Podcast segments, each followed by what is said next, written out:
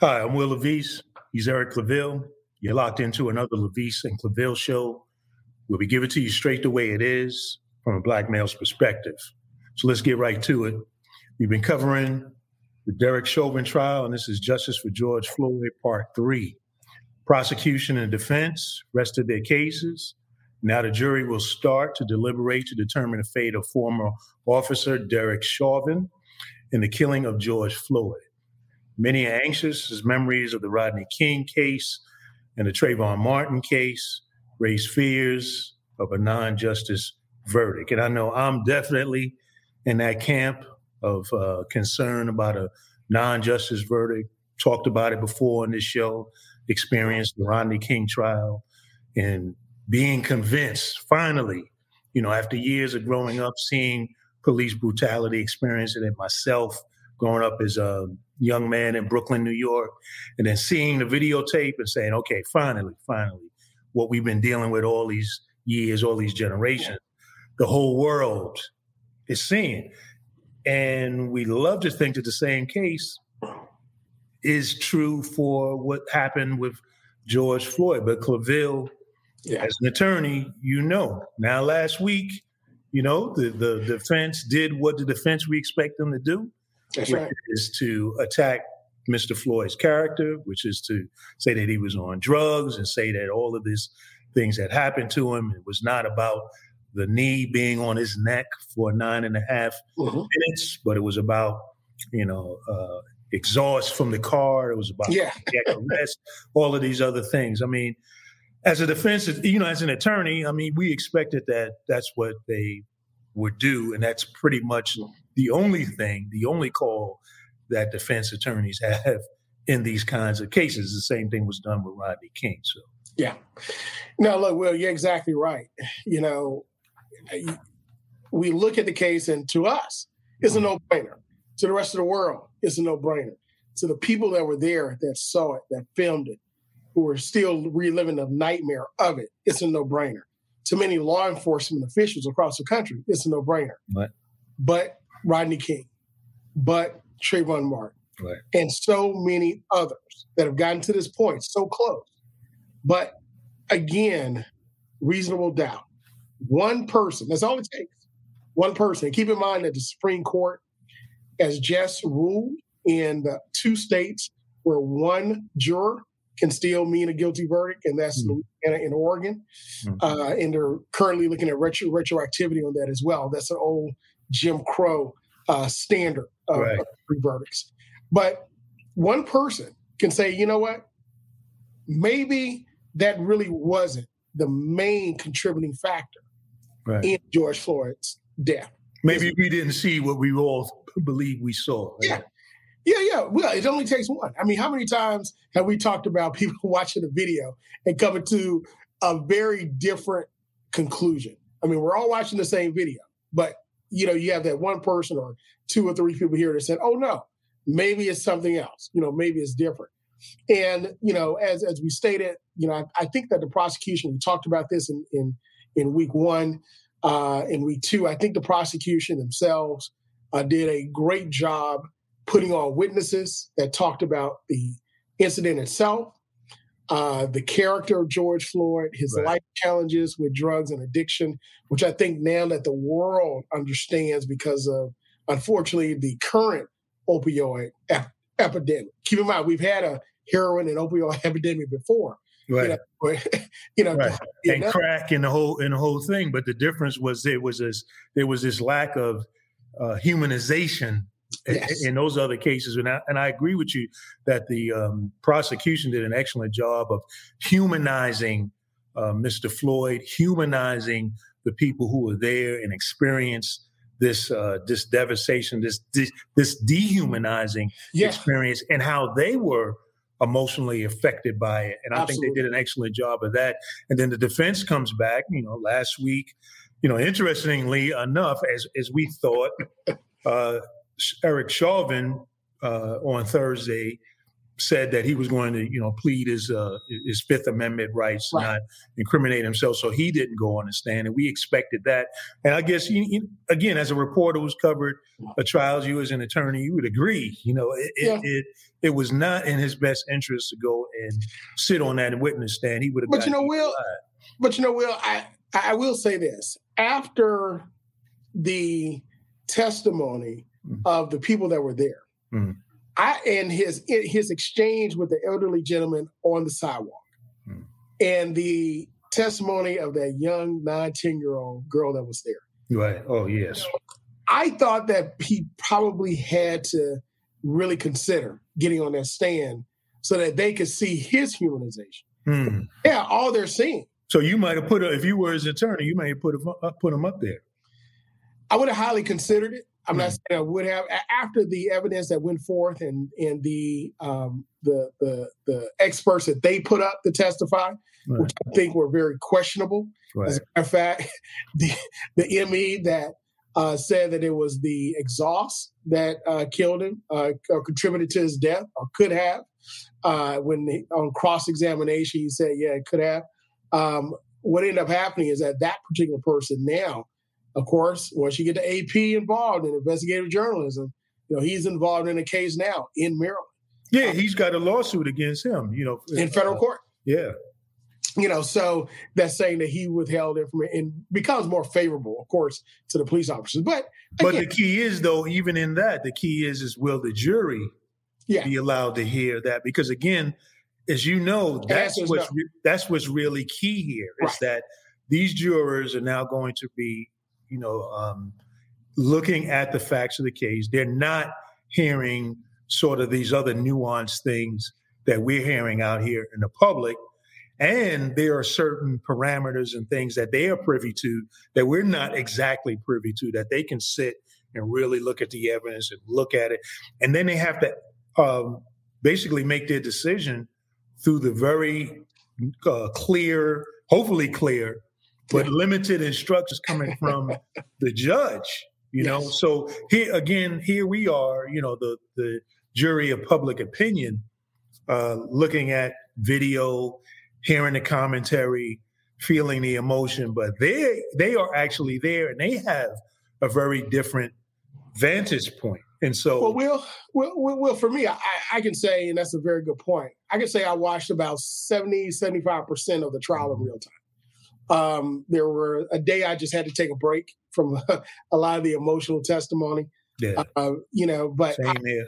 you know, I but but I actually, and then again, we could talk about race fatigue in another at another time, and in these incidents that we see keep coming over and over and over again. Right. But but you know, I, I think that the the judge, the city, the prosecution, I think everybody understands the weight of this decision that's getting ready to come from the jury, because this decision, if it's the if it's if it's deemed the wrong decision, right? Whatever that decision uh, is, if it's deemed the wrong decision, it could have reverberating effects, not just now, not just in the streets, not just across the country, but for years to come. Because that means that you got another officer with clear and convincing evidence that he murdered somebody in broad daylight, Hmm. clear and convincing. And I and that's a very high standard. And but I'm using that high standard because that's exactly what it is. That if he does not become held accountable for this murder, so you got Rodney King, you got the uh, officers in Eric Garner, you got the private citizen in Trayvon Martin, uh, you've got the officer uh, in Castile case who's back on the force in Minneapolis as well. Right. all these individuals we've seen go to trial or go to towards some disciplinary action and they're back on the job. Nothing happened to them. So that becomes an issue. And if that happens that gives even i believe that gives a false security to police officers saying that we can continue doing what we're doing uh, in those instances which i don't think again nobody thinks what derek chauvin did was smart was in line with any policy and procedure which the the commander, the training officer, the captain, everybody uh, said the exact same thing. This is not part of our procedure, and I think that dings it. uh, quite a bit because now we talked about the blue wall, Will.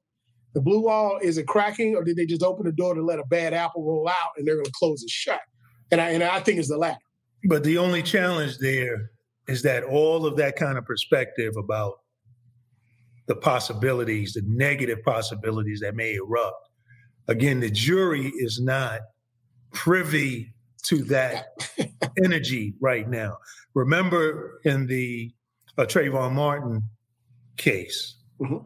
where after the eruption, you started hearing from jurors, and jurors were like, "Whoa, whoa, whoa, whoa wait a minute!" You was you hearing comments like, "Hey, you I know didn't, we didn't right. know." And again, if you've had time, if you've been on a jury, you know that they haven't been reading papers, they haven't been checking out CNN, they haven't been on social media, so they're very much locked in to the limited environment of this case. You know, after the verdict, um, NAACP put out a statement said uh, what we've all witnessed throughout the trial thus far confirmed what we saw in the video. Derek Chauvin murdered George Floyd.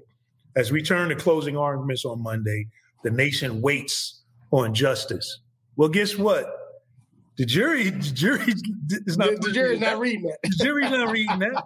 The jury's not reading. Well, he murdered. No, they're not. They, the jury is going to get very clear instructions about what does murder really entail. They're going to get real clear instructions and they're going to have real clear parameters that they can't go past.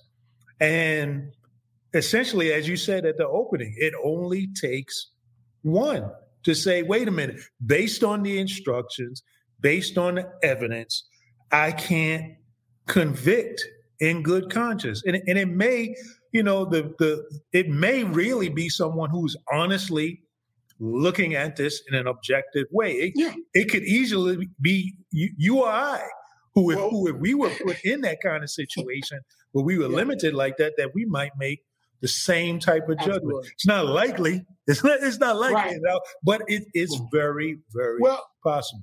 Well, Will, I mean, you you you hit the nail on the head. You know, the juries, are, the the jurors are not reading what we're reading. They're not listening to what we're listening to. They're not seeing what we're seeing. Jurors are sequestered you know, and I talk about when I learned how to pick jurors, or it was called voir dire. Mm-hmm. You know, and in my very first job as a uh, legislative assistant, which is known as chief of staff or an elected official, mm-hmm. the jury where we used to go get our bacon sandwich, you know, at the top of the governmental building, uh, that's where we sequestered the jurors. So I got a chance while I was waiting on my sandwich to really look and see who serves on a jury, right? And to understand body language and and the people that were grouped together, people that kind of stayed to themselves, people who felt that they were the and you could tell who were the leaders of the jury pool, right? So you you could you when you after years of studying that and then actually participating in voir dire, you know, you now look at and and see where you never ever ever say this is guaranteed. No trial is guaranteed. I've seen some go where we thought it was going to go to the other side. I've seen motions been decided one way, everybody thought that it was going to be decided an opposite way. Uh, you see individuals become, you know, the the lead juror or the defector, as, as we would call it, and you never you, you never thought that that would happen. So I'm cautioning everybody. You know, you know, uh, we know what we saw, but but remember Rodney King. Hey man, I, I tell you, one of my favorite movies, classic, Twelve Angry Men, which is oh, about you know jurors. Jimmy Stewart. Twelve. Yes.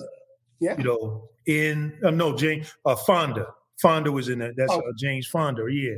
Um, and it's about it's about you know men, twelve men uh, deciding the fate of a young man in a you know in a potential uh, homicide or murder case, right? Yeah. And you and you see how people come to a situation. There's the facts, yes. There's the limitations of the in the instructions from the um, judge, yes. But people come to a situation through their own individual lenses, you know, and their own individual life experiences. And you see in that case how, you know, certain jurors were ready to just convict a young man, and a lot of it was rooted in their own relationships, their own dysfunctional situations with their sons or whatever the case is. Yeah. And again, it gave you some insight as to it. T- in that case, it took one person who was like, "No, wait a minute, wait a minute, we got to look at the facts. We got to look at the facts." And he stayed in there, stayed in there, stayed in there until they finally went around and everybody really started confronting their true inner selves and how they were really dealing honestly with this case. Well, you just you just don't know. You know, you just don't know whether it could go that way or whether it could go, you know, another way. You know, uh, uh, one of the things that happened in the case that came out was, and we mentioned it sort of at the top about this issue of carbon monoxide being in his, you know, whether it was in his blood or not, because the uh, medical examiner said something about he could have died from carbon monoxide poisoning. And then what happened was the judge wouldn't allow, they could have, the prosecution could have had that testing done earlier and included, but didn't, and then tried to maybe, since it was raised, bring it in to the case, but the judge wouldn't allow it. Do you think, you know, from an attorney standpoint, do you think they made a mistake there of not? Well, yeah, you know, again, as a defense, you're just trying to find a hole. Yeah. But, you know, you don't have to prove the case. You're just trying to find one hole. And I think the defense were able to, was able to find one hole.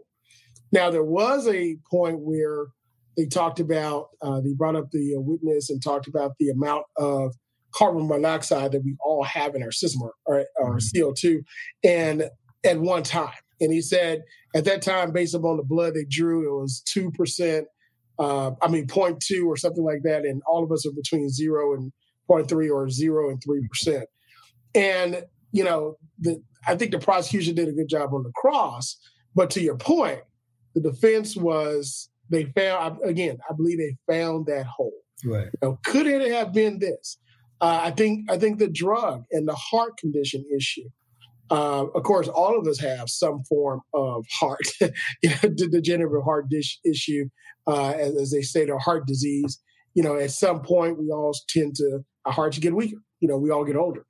Uh, but was that the main contributing factor uh, to his death? So again, they were just trying to find that hole, trying to find that hole. And real quick, you know, I, I pride myself on classic movies. So when it, it was uh, Fonda and Matt Stewart, but you know, during that time period, they were both uh, competing in those great movies.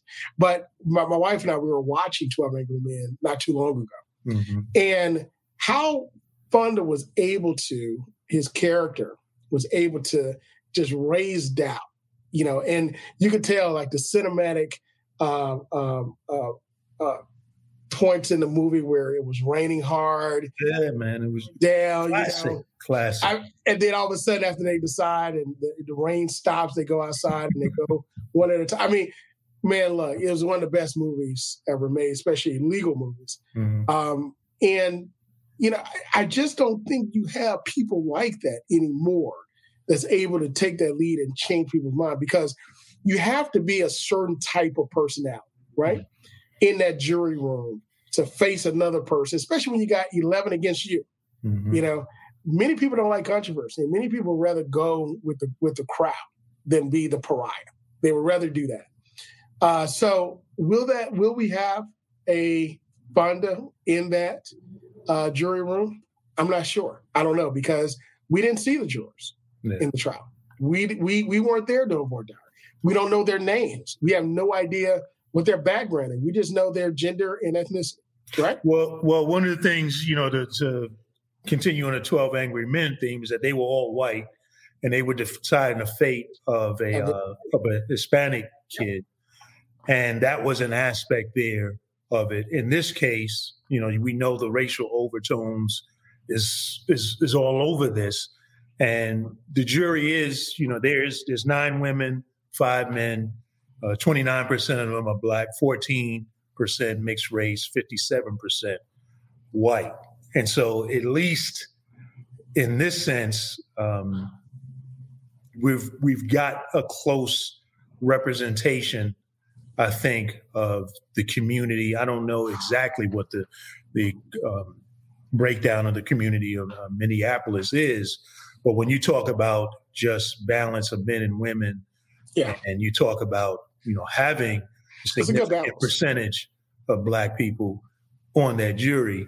Um, I think from that standpoint, I think we're in good we're in good standing. Yeah. But again, the as you said, you know, it, it takes people who have a sense of bravery and conviction and are not just sitting there uh, saying to themselves, uh, you know, I really want to uh, get home, you know, yeah. be done with this because it's not easy being on a jury. I haven't personally been on one.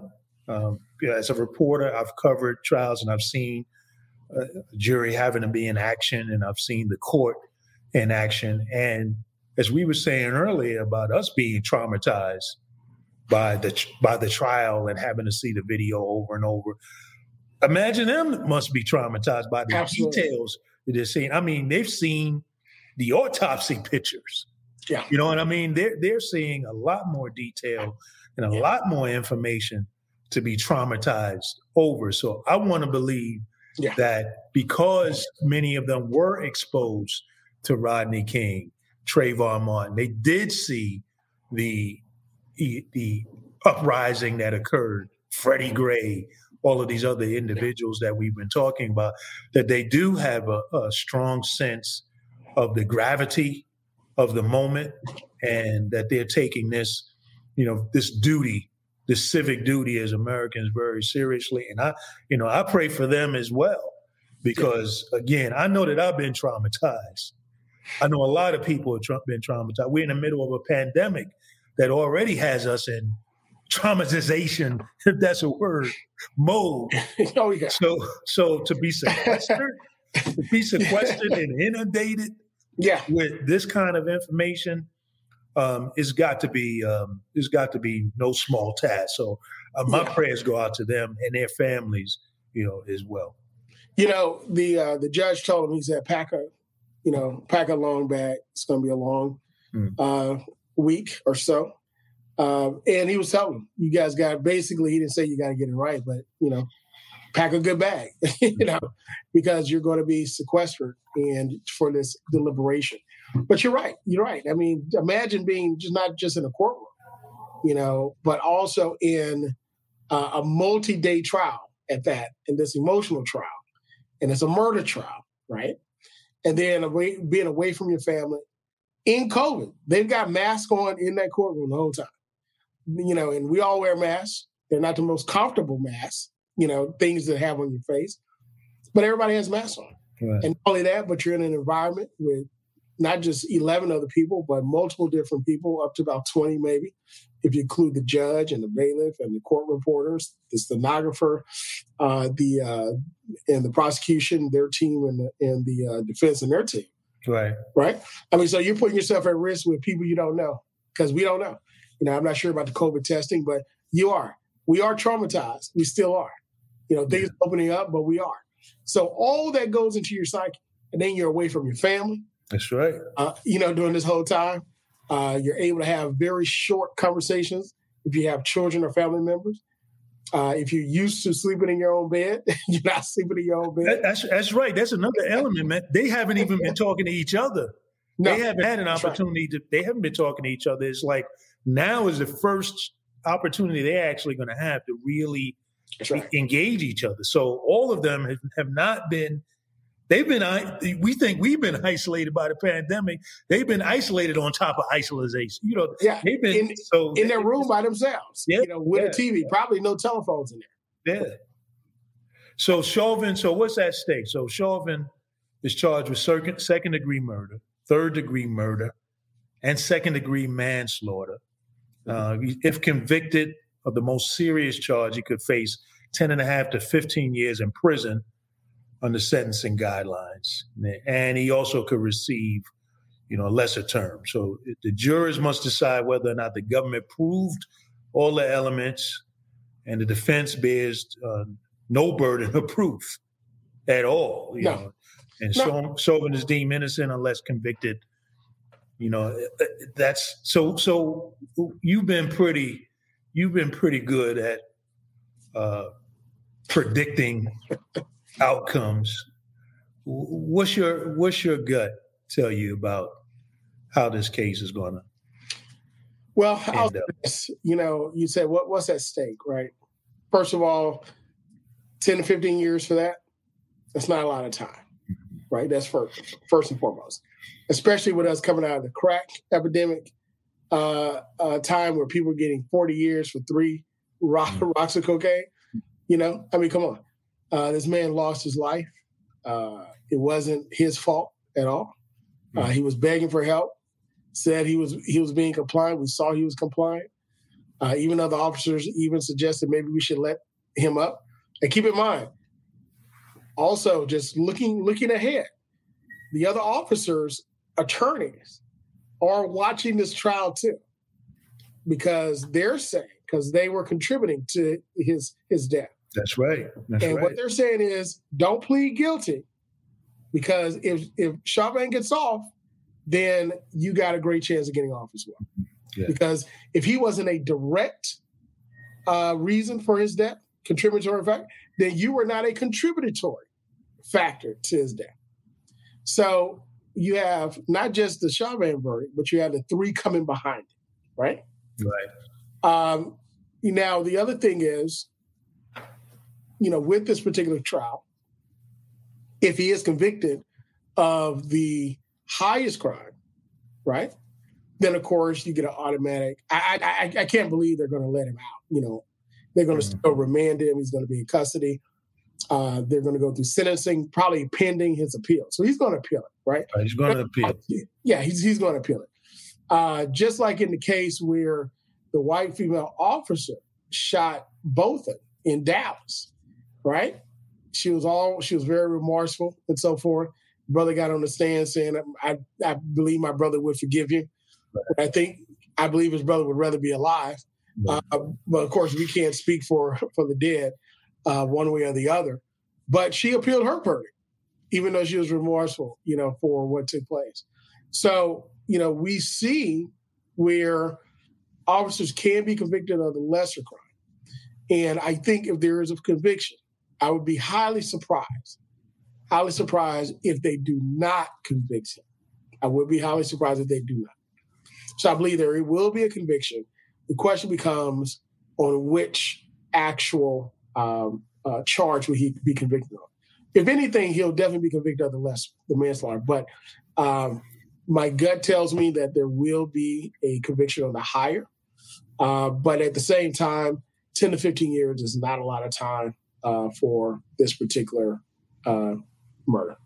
Yeah, I, I, think I agree that conviction is going to happen. I think that it is going to be the lesser charge because this is something that just tells me that when the jury is confronted with the instructions from the judge and the jury is looking at evidence that we're not looking at again you said something earlier about having different vantage points to the same information, right? The jury has got all of the different video vantage points to look at and can syncing up in real time and all of that. We're only seeing certain vantage points. We're only seeing it through either our cell phones or TV screens. You know, they, they're able to see this this information in a very different way than most of us. And Absolutely. I think that once they get access to that information and they have to go by the letter of the law as instructed by the judge, I think that they're probably going to end up with the lesser uh, charge. And then you're going to have the, um, you know, you're going to have the, as you said, you're going to have the appeal. You're going to have those things, but but there's going to be a lesser charge. If there's no conviction, um, I would be, I would, as as unsurprised as I have been by things that have happened over the course of my life and yeah. seeing these things, I would still be surprised by that if there was none at all, because this was just so egregious. It was. But I, I think to say that he, he planned it out, which in my understanding of where murder really is separates and becomes murder is that there has to be some level of premeditation and planning right. it out. And um, that's why I think he's going he's going to get the lesser yeah. charge. Right. What, what, do you what do you think? Well, I mean, what do you think people should do you know, uh, in terms of this case and even in preparing for the decision? Yeah. What do you think? So, at first, I think that people should, again, sit back, let the process work itself out. Uh, but whatever happens, will, I mean, this is, I think we're going to be traumatized again. Mm-hmm. It is going to, if, if, if, it's a, like I said, both of us are very, um, uh, we're not optimistic it's going to be the higher crime. I think it should be. I think it could be, but we're not optimistic that it will. So there will be some letdown there if it's not. Uh, if it's the lesser charge, people say, okay, but look at how much it took to get mm-hmm. a lesser charge of manslaughter, right? Uh, so I think there's you're also going to have some issues there. If there's a non-conviction, I think that we're looking at uh, unrest within our cities uh, for a very lengthy time.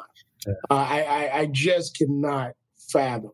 I cannot fathom seeing a non-guilty verdict uh, and how it plays out, especially in summertime again, right? It's spring, but we yeah. yeah. I mean, so now we come up on the anniversary of the actual murder. It was Memorial Day. It was Memorial Day. Absolutely. Yeah. Absolutely. You know, we come up, Will, we come up on the anniversary of that, and there's not, and it, it was a non guilty verdict. I mean, we're we're traumatized again, and and I, but ultimately, whatever happens, we got to have a conversation about this across the country. We got to. We got to. Police departments have to stop, time out, mayors, uh, social justice groups, time out. We got to come together and we got to find a solution to this, period. Well, I'll be praying for the jury, praying for um, our nation, praying for our people. And just this, this is a time to be praying, man. Praying for the best, man. Absolutely, absolutely. Well, again, you know, this is something that we're covering. Uh, we're going to cover to the end and even after. We've been covering the George Justice for George Floyd from the very beginning, uh, and talking about issues not just around the trial, but even within our communities and how this thing will play out afterwards. So, thank you for joining us for this episode. If you want to follow us, please follow us on Facebook, our social media, like, share, give us your comments as well. And until then, that's the way we see it, and that's the way it is. We'll see you next time.